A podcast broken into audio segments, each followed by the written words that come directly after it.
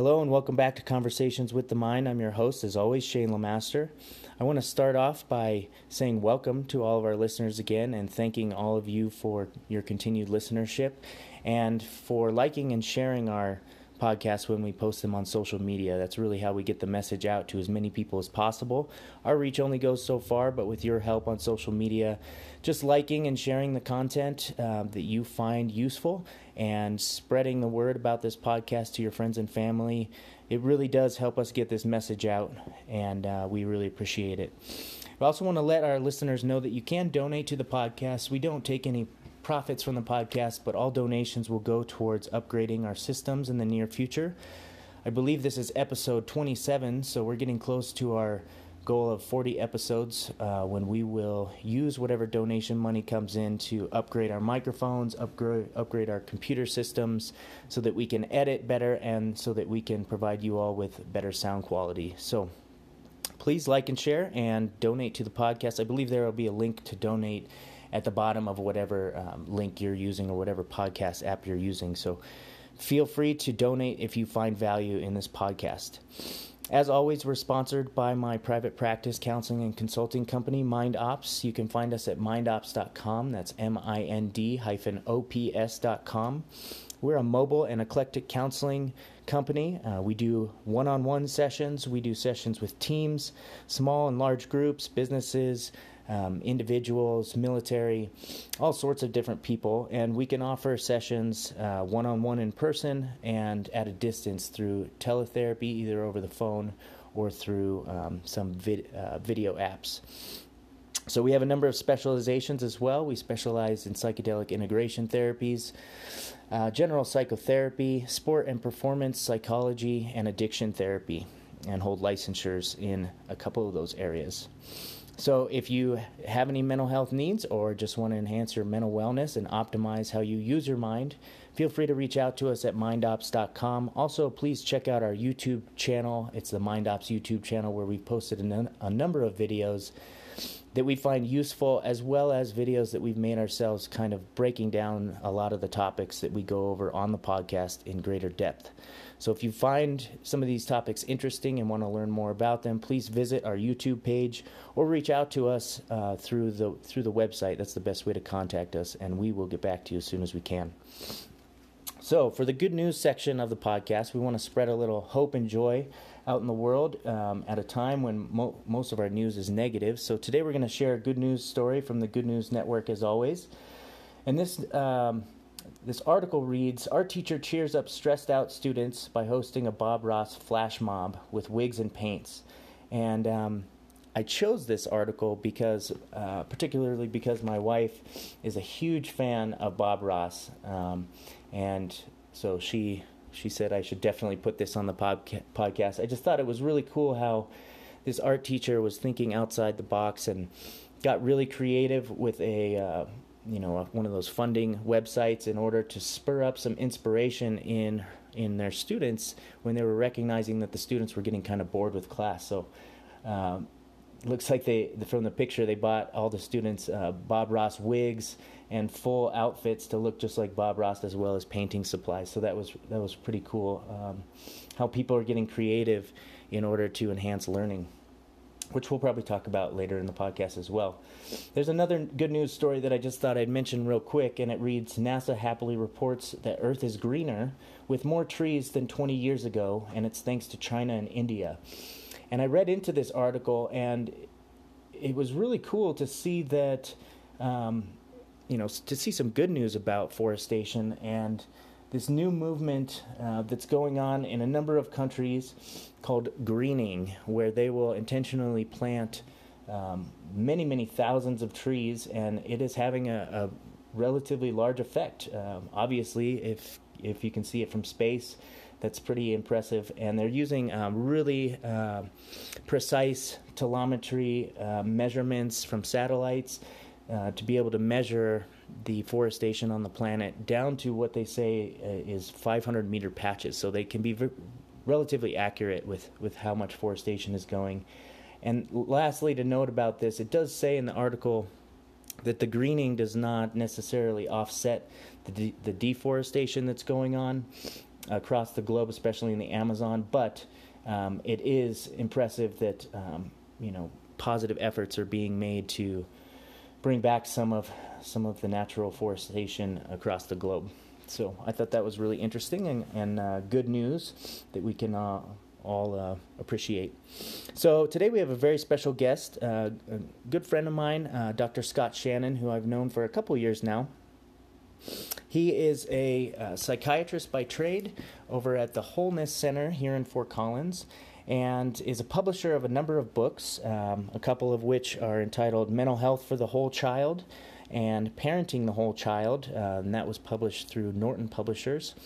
Um, and out at the Wholeness Center, um, Dr. Shannon is uh, not only doing ketamine assisted therapies out there, but it is also uh, a research site for phase three uh, MAPS trials for the MDMA studies, which is really cool to have in our local area. Um, some really big studies going on by some of the leaders in the industry. Um, Scott is, uh, you know, a very interesting, interesting guy, and I thought that uh, having him on the podcast and talking about how he sort of conceptualizes consciousness and what he's working on in this field um, would shed some some light, some cutting edge light onto what we talk about on this podcast, which which is consciousness. So, welcome to the podcast, Dr. Shannon. Um, I want to um, start out by asking you the same question I ask all my guests, and uh, feel free to respond however you wish. And that question is um, the podcast name is Conversations with the Mind, and I just want to know what does that phrase mean to you, and how does it resonate? Um, what comes up for you when you hear that phrase, Conversations with the Mind? Thanks, Shane. Well, happy to be here. I think it's uh, a wonderfully broad topic, and I think it's uh, one that invites some free-ranging thought. I've always been, uh, I've always been interested in consciousness. In fact, I went to the University of Arizona in the early '70s, and my honors thesis there was uh, looking at theories of consciousness. And the first advisor they sent me out to was a doctor out in the desert, little known at that time by the name of Andrew Weil. And I've been interested in exploring that concept since. And I'd say that at this point, the work with ketamine, the work with ketamine assisted therapy, the work with MDMA, we're exploring becoming a site for psilocybin trials. It, to me, it's just another uh, dialogue in conversations with the mind. And I'm I'm really just persistently and deeply curious about the mind, and I enjoy being at the cutting edge of these explorations, kind of like a scout. Yeah, really, like a like an explorer, like Lewis and Clark, right? Going into these uncharted territories. I think the mind is uh, the mind and consciousness itself is such an underexplored area, um, and yet it is something that we all have to engage with on a daily basis. And it, it surprises me with how little emphasis, I guess, there is on personal exploration of consciousness in everyday life. Um, you know that I see in the general population. There's a lot of um, there are a lot of people out there. I think that that have a desire to explore not only their own consciousness but the larger consciousness, collective consciousness. But there's not too many hardcore scientific research studies pinning anything in particular down about consciousness. It, it seems to be all theory so far. Well, I think it is theory. In the last 20 years in particular, we have an enormous amount of neuroimaging data, particularly coming out of uh, Robin Carhart Harris's lab at the University of London. Uh, amazing stuff that's telling us not only what what consciousness looks like, but also what the effect of psychedelics are on consciousness and what those alterations mean, particularly with the default mode network. And what I've seen is that after decades in which the predominant focus in our culture and particularly our psychiatric paradigm has been in sedating, suppressing the psyche, that we're now moving into an era where we're looking at a more evocative model for the psyche where we're calling it forth. There's just enormous, pervasive, and deep interest in these topics of consciousness and psychedelics that I've seen over the last three to five years in particular. Michael Pollan's book, How to Change Your Mind. Uh, I just came from a psychedelics conference in Arizona that sold out. Um, we're seeing we're seeing just the level of interest in this, particularly among people in their 20s and 30s, but also all ages. I'm having um, sort of baby boomers in their 60s coming into my office and wanting to do some exploration with ketamine because they were intrigued by what they what happened to them in the 1960s and then it sort of got pushed underground forgotten and now we're dusting it off again and I think with with good effect yeah that's awesome. And how long have you been practicing practicing um, psychiatry? Oh it's getting on towards 40 years now. Yeah um, what I've noticed and one of our mutual friends publishes on this topic is the idea that there's a, a very skewed um, a very skewed perception or maybe um, practice orientation in these helping fields towards reducing mental um, negative mental health symptoms or curing depression or anxiety or working on uh, disorders. And now I, I, I hear you saying that the field is starting to shift especially in the psychedelic field where instead of having a primary focus on curing a lot of these things, which there's a lot of great research on the effectiveness of some of these psychedelic treatments on these disorders, but now there's this more evocative model where people want to enhance their consciousness. They want to explore the good parts of their consciousness and become more human rather than just working on the baggage. Is that right? Right. Yeah. So I, I think what we've seen is with medications like benzodiazepines, antidepressants, antipsychotics, is number one that we're not offering anyone a cure for their mental health issues. We're offering them suppression of symptoms, and I think there's a fear that uh, that if they're ex- fully experience their anxiety or their depression or their sadness or their passion, that they will be out of control and be unable to tolerate it. And I think we're moving into a new era where we're realizing that if we want to put people on the path to health and healing, we have to help them befriend their consciousness and their psyche and dig into it deeper and become comfortable with what's in there. And this is particularly true of trauma. And that's the work we're doing with MDMA in our study, which is MDMA assisted psychotherapy for the treatment of severe PTSD. Yeah. And um, what are some of the uh, so you mentioned current studies with neurofeedback, um, current current studies with. Um, I'm sorry, I'm, I'm blanking here. Um, uh, the default mode network with ketamine assisted therapies. Um, can you talk a little bit more about what what what some of the investigations you're you're trying to look at specifically with with how we engage with our mind on ketamine? Well, ketamine's a very interesting agent. It's been around since the early 60s, approved in this country in 1970, and mainly used as an anesthetic, uh, helping people go into deeper states of anesthesia. And what we found out in the late 90s is that it was useful for a variety of other things. It began to be um, abused in the 90s, and it was scheduled as a, a drug of abuse. But at this point, it's one of the most widely used medicines in the world. It's a World Health Organization essential medicine. It's used for battlefield anesthesia, it's used for third world anesthesia. It's used in every pediatric emergency room to sedate little ones who come in with a laceration or need a procedure done.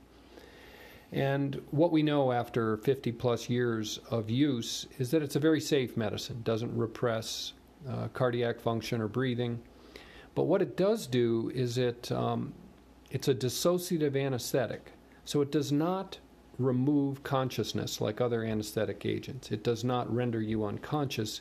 It just disconnects you from your body and ultimately from your cortex. So what happens is the thalamus, which is in the midbrain, is a relay station, and ketamine affects there to break up the transmission to the cortex. So the cortex, like our frontal lobes, is where we have our sense of ourself. This is where the default mode network comes into play. This is our personal narrative, our biases, our negative thoughts about ourselves, our regrets and uh, goals and aspirations. It's really who we are.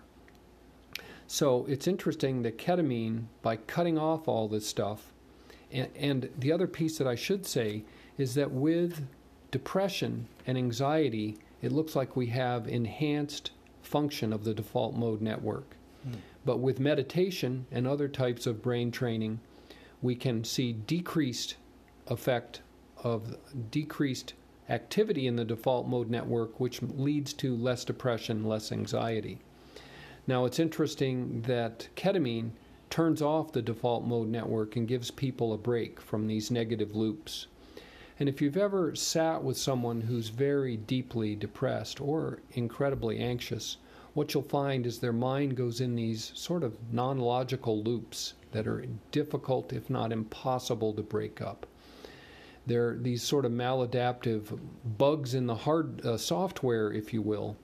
And so, what we're doing with ketamine is we're rebooting the brain, turning off the default mode network, giving people an experience of pure consciousness without their cortex.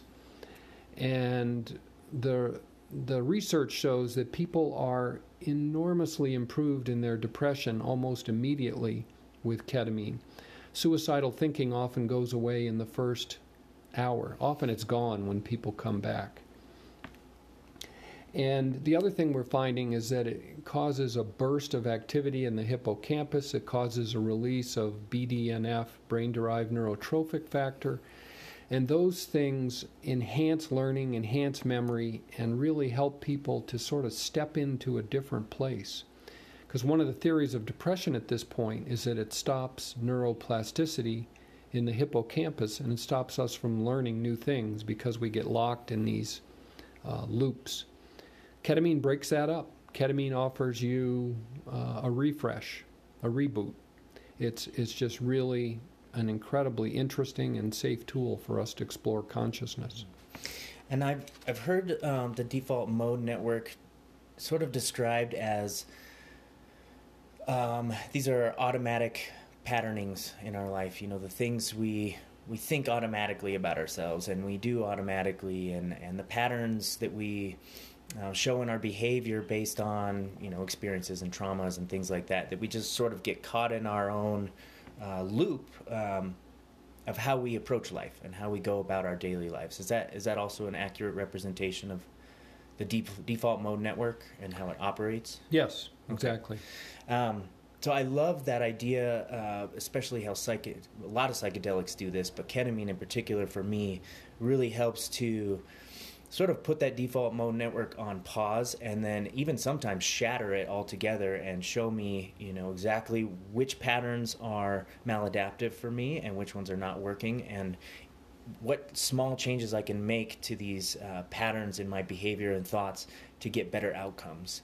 Um, and it really allows us to, you know, in a Buddhist perspective, it may seem like um, psychedelics allow us an opportunity to take that observer's perspective um, much more easily than um, you know it would take years of meditation to maybe achieve that observer perspective. But these psychedelic experiences really take you out of your patterns and show you exactly what, what you're doing, and I love that about it. Um, I've also heard um, ketamine be uh, described as um, a dissociative hypnotic.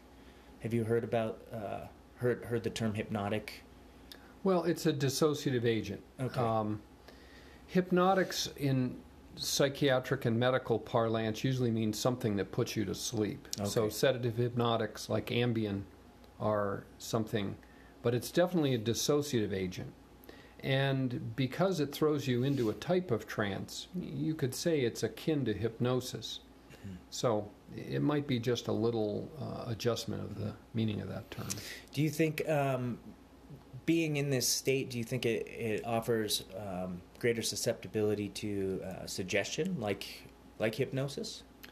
Well, uh, one of our interests at Wholeness Center right now is doing ketamine assisted therapy because it helps to break people out of, in some ways, break them out of the trance they've been in that's mm-hmm. causing them so much problem and let them see that they have choice. Trance is, is a much broader term than what you're probably familiar with or assume based on hypnosis, but trance is any time that uh, we get into a state of consciousness that's uh, duplicated and uh, consistent. And so our everyday life with our beliefs and our default mode network is really a type of trance. And ketamine helps to sort of break us out of that trance, helps us to see that that trance, in Buddhist terms, the Maya, mm-hmm. um, the illusion of life, and that our life is, is basically a set of beliefs that we can change and step in and out of, which is particularly comforting for someone who's miserable, suffering, depressed, or anxious. Mm-hmm.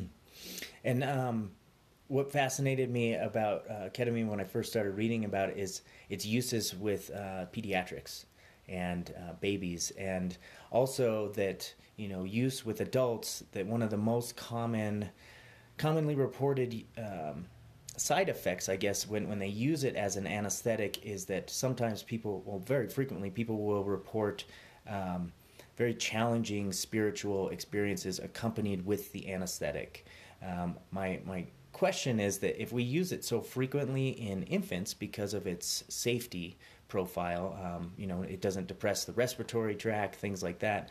Um, do you think that these spiritual experiences um, or experiences of consciousness are affecting the infant in some way, positively or negatively? Um, I know that a lot of cultures uh, across the world give their infants um, psychedelic mushrooms, things like that, to to help um, bring them into the world in in a spiritual sense. I'm I'm fascinated by uh, you know what maybe the baby's um, neurofeedback uh, or a neurological experience is while they're on ketamine for anesthetic reasons. Well, so infants and neonates typically wouldn't be exposed to ketamine. Um, the exposure in pediatrics is mainly from pediatric emergency rooms. I would say there might be for kids, for example, that would have a um, ear infection and need to get uh, chronic ear infections and need to get tubes.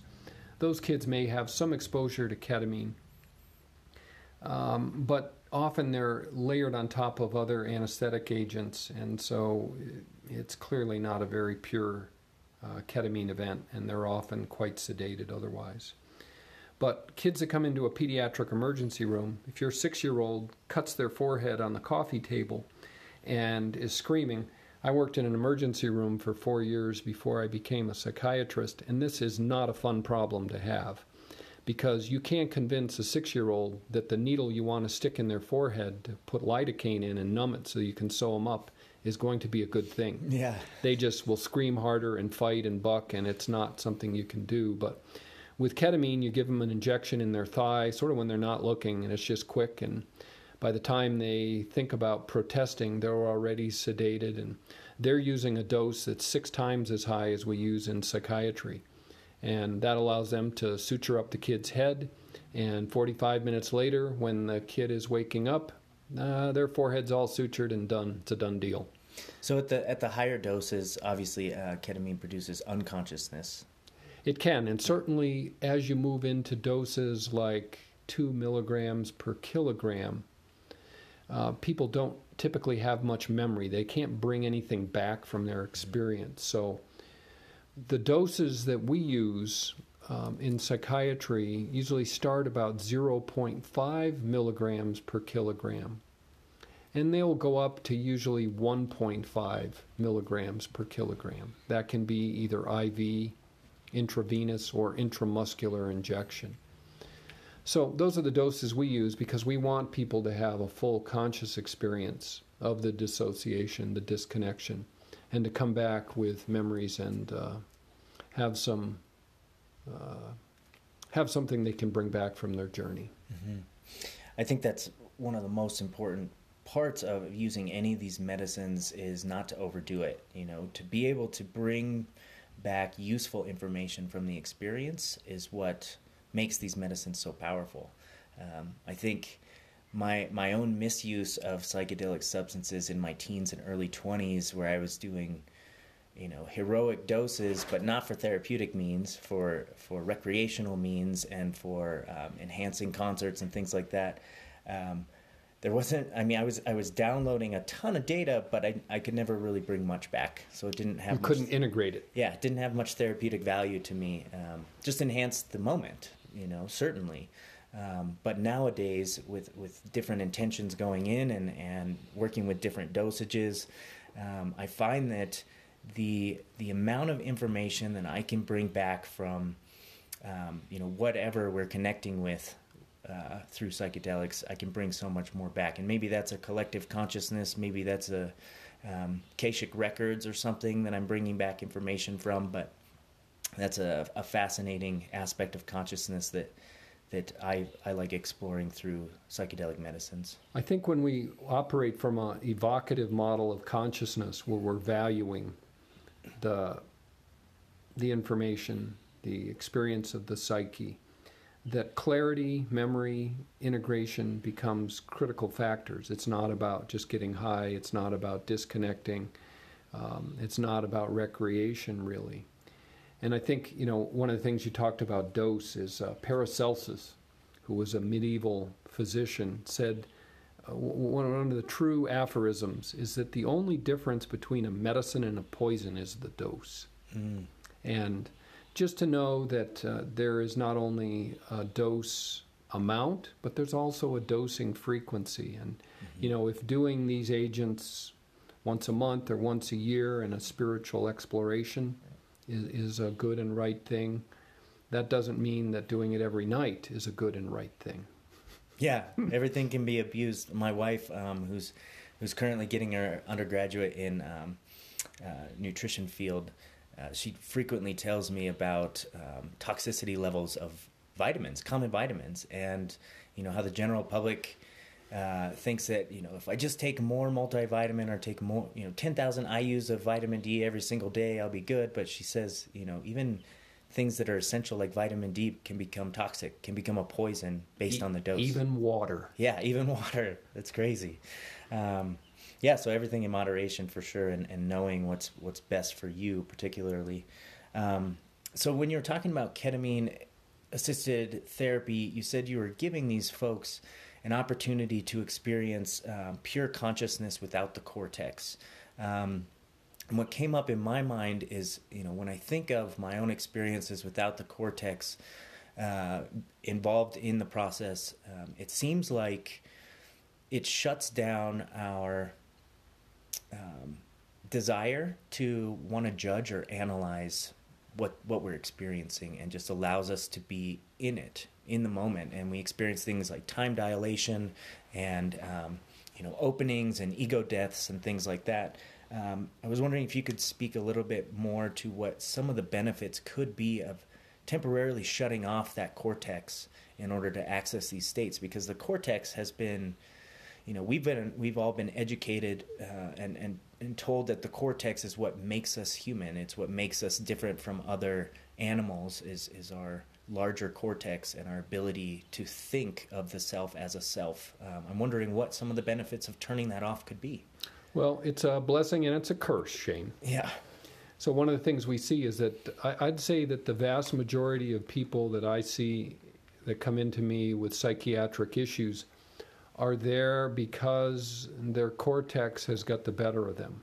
There are clearly some genetic issues that can get in the way, you know, things like uh, autism and schizophrenia that are very clearly sort of a biologically driven, maybe neurologically driven uh, illness with severe symptoms.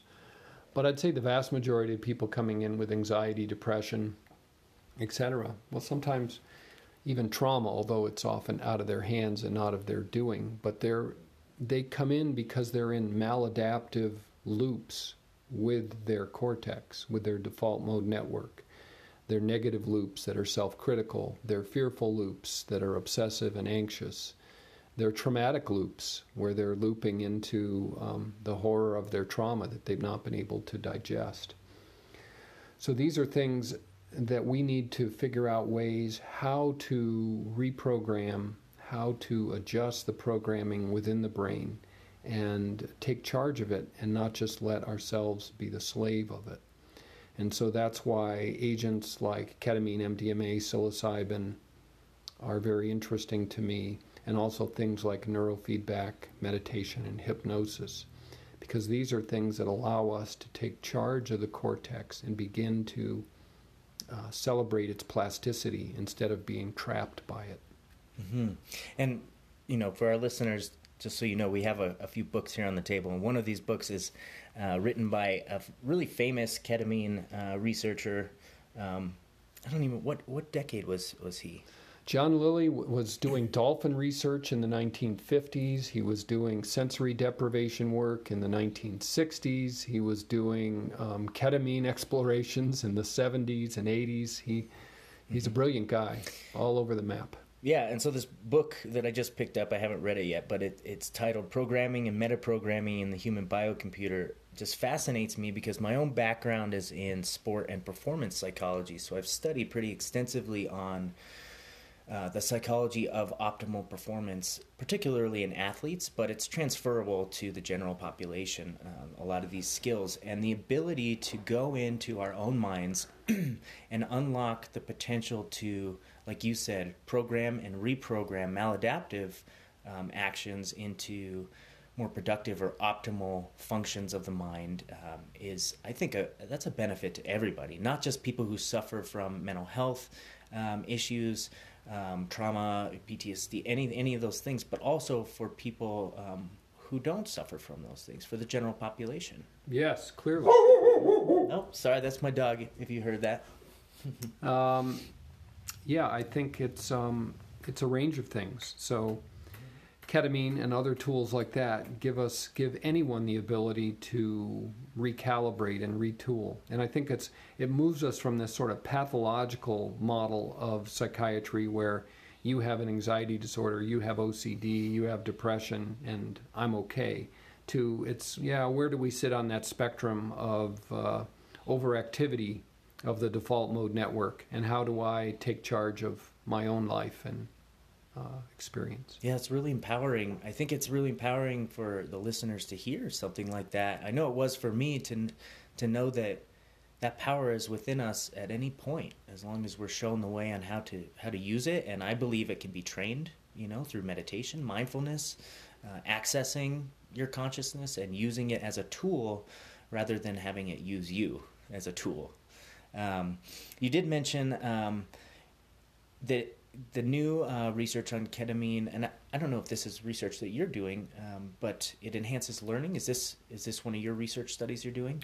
No, but this is uh, material that's been published in the last few years. Is that ketamine enhances the neuroplasticity of the hippocampus. It allows the memory center of the brain to start learning again. And one of the sort of very current and active theories of depression is that we get depressed when we stop learning and taking in new memories. Mm. When we get into this sort of disconnected loop where we're just in our bed and um, ruminating. And ketamine breaks us out of that pattern and helps us to start learning and enhances the neuroplasticity, the release of something called BDNF in the brain that allows us to learn and maybe enhances baseline learning. And so that's why we're very interested now, not only in ketamine assisted therapy, and what people are telling me is that uh, they're coming in for a ketamine experience to treat their severe depression, but I have them go the same day to their psychotherapist, and what they're finding is they're able to break through and step outside their old patterns to a very enhanced degree. We're doing uh, sometimes ketamine assisted therapy, which is under the influence of ketamine lozenges in the immediate influence, but we're also beginning to explore ketamine assisted neurofeedback. And I'm just fascinated by the ability of someone to retrain their brain with neurofeedback. Yeah, so maybe you could explain to some of the listeners what neurofeedback is and how it's being used in conjunction with ketamine to enhance learning. So, neurofeedback is a is a type of biofeedback. So, biofeedback at its simplest is basically the concept that if we give you um, some sort of readout of any parameter, any physiological parameter, you can learn to control it. So, let's say you're having chronic headaches, and we find out that you have increased muscle tension uh, in your uh, head, scalp, forehead we can put a uh, muscle tension monitor on your forehead and gives you a graph, computer graph, real time, immediate, of the tension in your forehead. And then if you sit there for 40 minutes and look at that screen, you can figure out how to make it go down. Mm-hmm. You know, obviously, you figure if you flex your forehead, it goes up. But how do you learn to really relax your forehead? So you'll try a number of different things. It's called trial and error learning or operant conditioning. And, you know, basically, this is stuff Pavlov discovered and B.F. Skinner. But it's the kind of thing that um, we can teach you to control blood pressure. We can teach you to control even your heart rate. Mm-hmm. Uh, heart rate variability is a parameter that's widely being tested. But uh, neurofeedback is learning to control your brain waves, your EEG pattern, real time. So, what we do is we hook you up to electrodes that monitor your EEG, electroencephalogram, and then you can learn to make changes in it. So, what we do is we get a brain map or QEEG, and Q stands for quantitative, so it's a quantitative EEG. And let's say the classic thing that we work on is attention deficit hyperactivity disorder, ADHD. Let's say you're bringing in your 10 year old child because he's not able to focus in the classroom. He's inattentive, daydreaming, impulsive. We do a QEEG and find out that his frontal lobes are slow. That's the executive part of the brain. And it's got underactivity. Usually it's an immaturity thing, but like any training that you do, like training for a marathon or uh, Shane training for martial arts, mm-hmm. um, this is something that there's a training effect, and the more you train on it, the better you can become. So, what we do is we hook up this young man to uh, electroencephalogram, put him in front of a TV screen, and tell him that every time the movie that he wants to watch, every time that it plays, that's when his frontal lobes are more active, and every time the movie stops, it's when his frontal lobes are less active.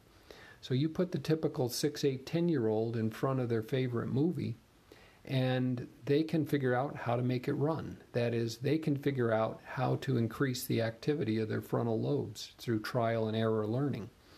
And if they do it uh, 10 times, 15 times, 20 times, uh, sessions that they're working on it, this training will have an effect. Just like if you go out and run five miles to get ready for your 10K, after a few months, you're going to be in better shape.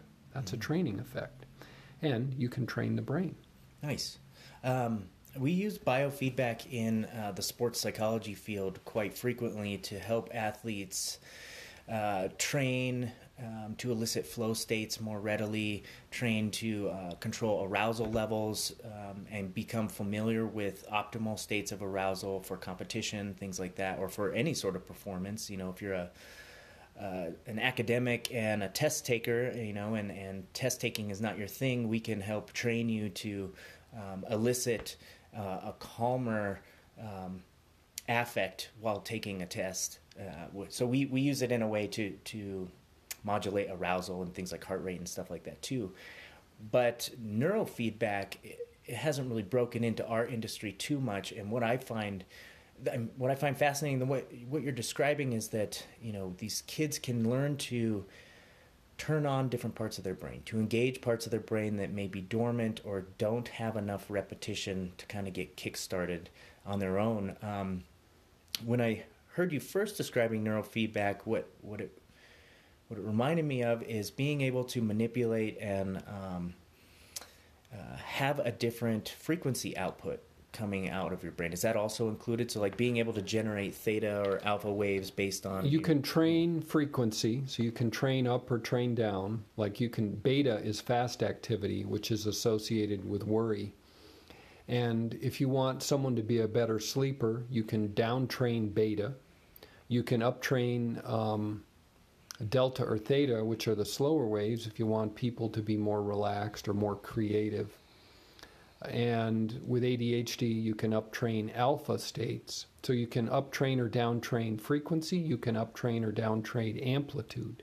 You can even uptrain or downtrain power as well. So there's a lot of different parameters that you can and sort of the sky's the limit.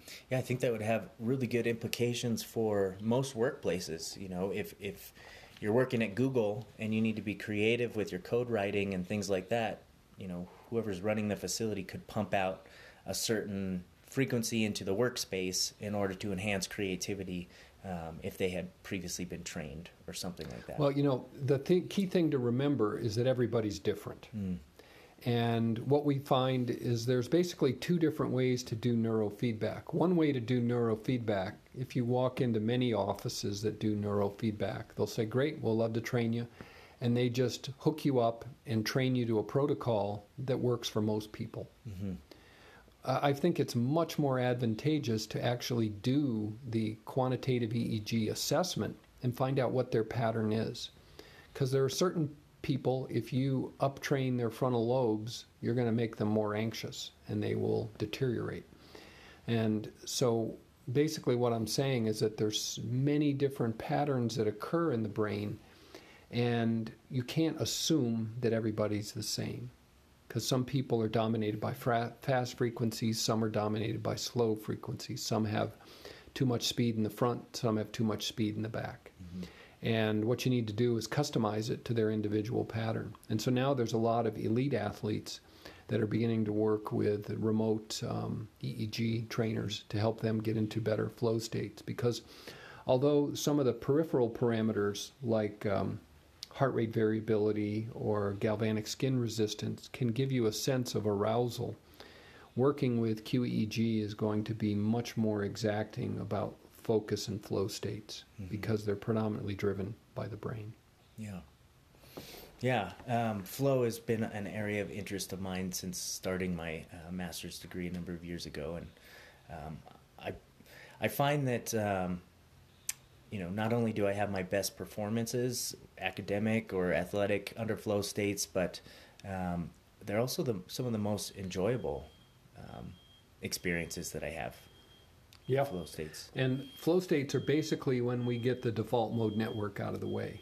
Yeah. I mean, the brain's still operate, uh, functioning optimally, but we're not ruminating about the last time we tried to do this or our last competition where we screwed up or how the training hasn't been going well or worrying about your aunt who's sick or whatever yeah. it is. Yeah, we get out of our own way. We get out of our way. Happen. And that's what we're trying to do with ketamine assisted therapy mm-hmm. is get us out of our own way. Yeah. Um, just to touch one more time on the on the frequency piece, um, besides training people um, in uh, frequency states within their brain, is there I mean, I know there's uh, a lot of research and application to healing with specific frequencies too, with ultrasound, things like that, um, where you can use a particular frequency to um, heal various organs. You know, different organs operate at different frequencies and things like that. Um, do you find any greater benefit, or do you think there'd be greater benefit uh, to using some of these frequencies when in an open state? Um, psychedelic experience. So, is the question really about frequencies and um, altered states of consciousness, or about organ health? Um, it's more like uh, you know, do the could the altered states of consciousness, um, because you're more uh, open to learning your body and your mind, more open to learning new new patterns. Do you think uh, that some of these other treatments, like sound therapies or frequency therapies, would have greater effect um, while in a psychedelic trance state? I, I, think it does enhance the plasticity of the brain. So yes, that's likely true. Uh, I'm not as familiar with the research about um, frequency-specific training for organ health, but I know that in terms of chronic health and ill health, that our emotional health is probably the biggest single driver of our physical well-being mm-hmm. as we get into midlife and uh, old age. Yeah, um, I'm glad we're talking about this. I just recently this week uh, did a treatment at a new place here in Fort Collins called Happy Whole You. So I'm just going to plug them real quick, but um, they have these what's considered alternative treatment methods, but really. Uh, some really cool state of the art stuff. So I did a what's called a theta pod.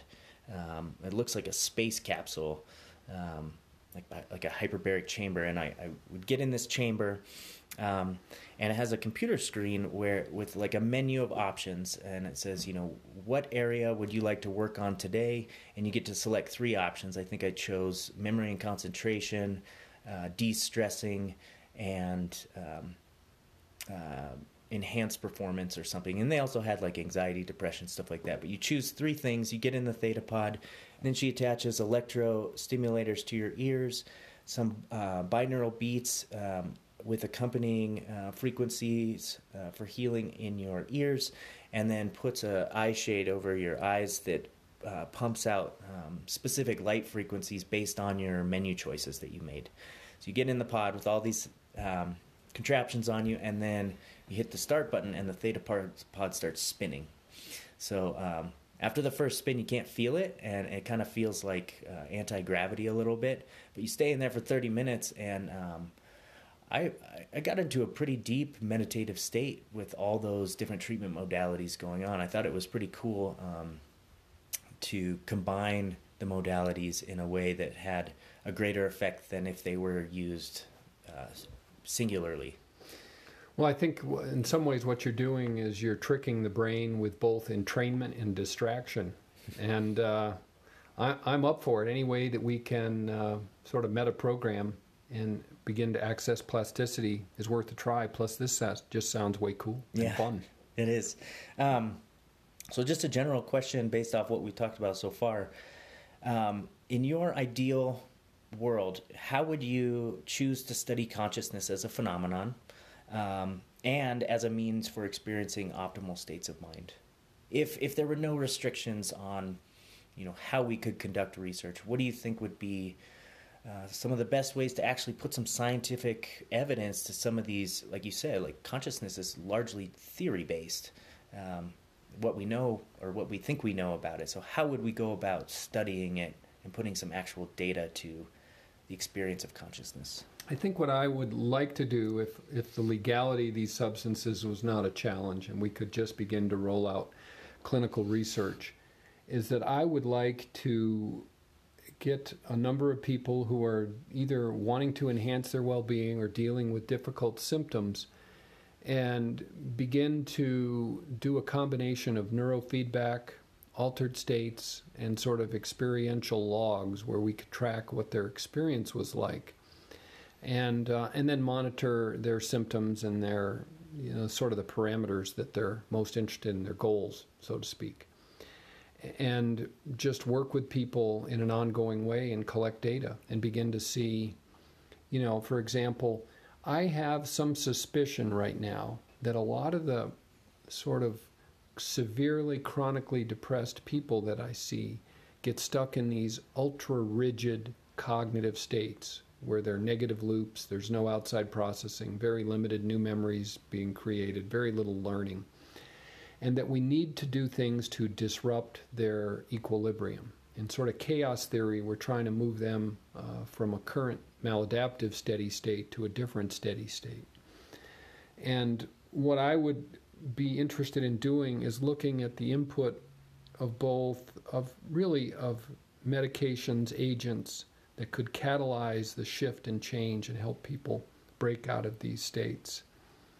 And whether that might be um, things like uh, psychedelic medicines, things like MDMA, but also things even like um, cannabis and maybe even some psychiatric drugs that are not used in an ongoing way to suppress, but used more in a, a very intermittent, focused way to catalyze change. So it's really just trying to be out there on the edge of the paradigm about the evocative state of the psyche and really looking to catalyze change and enhance neuroplasticity. Mm-hmm. So when you say catalyze change, the word that popped in my head was disruption. So disrupt what's currently going on, maladaptive patterning and loops, um, and then also the reprogram- reprogramming. And, and, sometimes with disruption, there's also enhancement because sure. there's sometimes things that people are doing that are really positive and good, and we want to enhance them. There's sometimes things that need to be disrupted because they're sort of these chronic rigid states. And um, yeah, so it's it's really just beginning to explore how we can create new terrains for people um, so they can have different experiences. Yeah. With the enhanced learning component, um, is that enhanced learning happening while in in state, or is that enhanced learning that comes after the ketamine assisted therapy, and then they notice that they have a greater ability to to learn? Both. Both. Both. Because I've found that in, in deep ketamine states, um, there's probably some learning going on, but it's more on my subconscious level. Um, and sometimes, because of its disassociative nature, um, it's difficult sometimes to um, focus on tasks or focus on things in the physical environment. So, you know, I might I might have a closed eye experience and then an hour later I'll open my eyes and I'll still be sort of in state, sort of foggy.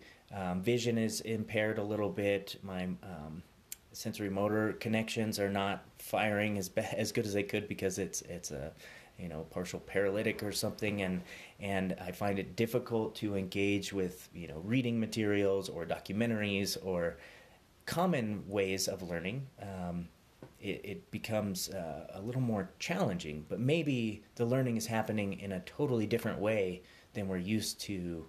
I think it's instead of uh, experiential learning, it's system learning. Hmm. So you're trying to take the system of the brain, the network and hub phenomena in the brain, and help that to learn new new ways. So it's not going to be like I want to learn ballet or I want to learn to memorize the presidents in order. This is I want to learn to operate with more, uh, with less amygdala and more frontal lobe. Mm-hmm. And, and so it's a very different kind of learning. And it's probably learning that you can't even wrap your arms around. Yeah, so it's not even, um, yeah, not even what we would consider classical learning these days, but um, more learning about the self, about how we engage with our own minds. I think that's far more valuable than than even learning a skill or learning a martial art or learning, you know, a subject. Um, but learning about yourself is really key to human experience in general. And well, it's our task on this planet. Exactly, and uh, I feel like a lot of people don't don't get into it enough. You know, they're they're satisfied with just engaging with with the surface level stuff in well distractions yeah. distractions and numbing is often the way that many of us cope with the challenges of life mm-hmm. And i think that one of the benefits and beauties of psychedelic medicine or this model of mental health that we're moving towards is that it really puts us on more in alignment with our deeper path and our true calling and one of the things that happens, I think, both with ketamine, with psychedelics in general, it can happen in a number of different ways. I've got a whole list of things that I talk about as spiritual catalysts. So, travel to third world countries, pilgrimages, fasting, uh, vision quests, uh, psychedelics. These are all things that have the ability to take us deeply out of our current state and uh, open us up to a new broadly new experience and perceptions. And one of the things that I think psychedelics does well um, is when they shut down that default mode network, they give us an unfiltered experience of ourself.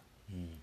And that unfiltered experience of ourself means that we have access to our deep knowledge, all of our experiences, without the biases and filters that we normally create and it's like you know we're we're all well defended in various different ways we all have our shadows we all have these things that uh, prevent us from seeing ourselves clearly as others see ourselves um, and when we have this sort of deep whole self experience we realize things like oh i'm in the wrong career. Oh i'm in the wrong relationship. Oh i, I need to do x y or z in my life. And these profound epiphanies happen to people not because they're somehow buried in the psychedelics, but they're they're buried in ourself and that we've robbed ourselves of having access from this deeper part. And it's really only by cleansing away the filters that we have that we can experience the deep self and have these profound insights. And so I, I think there's really a time and place for spiritual catalysts for all of us in our lives when we need to be refreshed and rejoined to ourselves because mm. we get cut off, yeah. dismembered. We yeah. need to remember. yeah, really reconnect. Um, very powerful. Um, Maybe if you could just spend a, just a couple minutes telling the audience about the Wholeness Center and sort of what your mission is out there and what you what sort of work you guys are doing. Um, I mean, we talked about the psychedelic stuff and the studies going on, but you guys do a lot of stuff with nutrition and, and other modalities as well. Maybe you could speak to that just for just a couple minutes. Yeah, we're um, a very comprehensive integrative mental health center that's focused on the natural treatment, assessment, and treatment of mental health issues and challenges. So we have three naturopaths that work at our clinic. We have um, therapists, counselors. We have three psychiatrists, soon to be four. We do IV nutrition, neurofeedback. We do ketamine work, ketamine assisted therapy. We do a lot of diet and nutrition work. We do um, biofeedback work as well as neurofeedback. And our, our, really our goal is to embrace the evocative model of the psyche, embrace the holistic uh, vision of health, of body, mind, spirit. We try to minimize the exposure and use of psychiatric medications, trying to see them more as a tool than a crutch. We help people get off psychiatric medication. We help people to sort out chronic problems. We have a lot of out of state traffic, um, even people coming in from other countries. That because we're the largest and most comprehensive center of the type of this type in, in the United States, at least at this time. We're, we're doing work with CBD. We published four papers out of our clinic on CBD, cannabidiol, right now, seeing that as a great tool for anxiety and trauma and we're doing this work with MDMA, which we're um, we were the first person in the MAPS network worldwide to give MDMA to a patient in phase three study. That happened uh, about three weeks ago in my office with um, one of the candidates that I'm working with. So we're um, we're happy to launch the phase three work with uh, MAPS, which is a great organization, the Multidisciplinary Association for Psychedelic Studies. They're a nonprofit, a great source for don- a great target for donations if you're so inclined, and uh, they've been a wonderful organization to work with. So, uh, what I'll say is that we're just really looking to continue to pioneer on the uh, frontiers of mental health and well-being, and to support our community and the people that come to work with us. Great. And uh, what is the website for the Wholeness Center? It's www.wholeness.com. I got that one a long time ago, so I'm nice. very happy with it. Pretty easy. right on. Um, well, we want, I want to thank you again for coming on the podcast today. Uh, super interesting conversation. I hope you know. I hope to have many more conversations like this with you in the future, either recorded or not recorded. Um, I want to remind all of our uh, listeners that we are sponsored by uh, MindOps.com. So visit us at mind-ops.com uh, for all your counseling and consulting needs, or check out uh, wholeness.com and uh, the Wholeness Center up here in Fort Collins for any of your psychiatric or uh, nutritional or holistic um, therapy needs. Uh, again, thank you for coming. Really appreciate it. And thank you to all of our listeners and to those who continue to donate and support our podcast. Uh, please like and share all these podcasts and let's get these words out. And we'll see you next time. Thanks, Shane. Happy to be here. Thanks, Scott.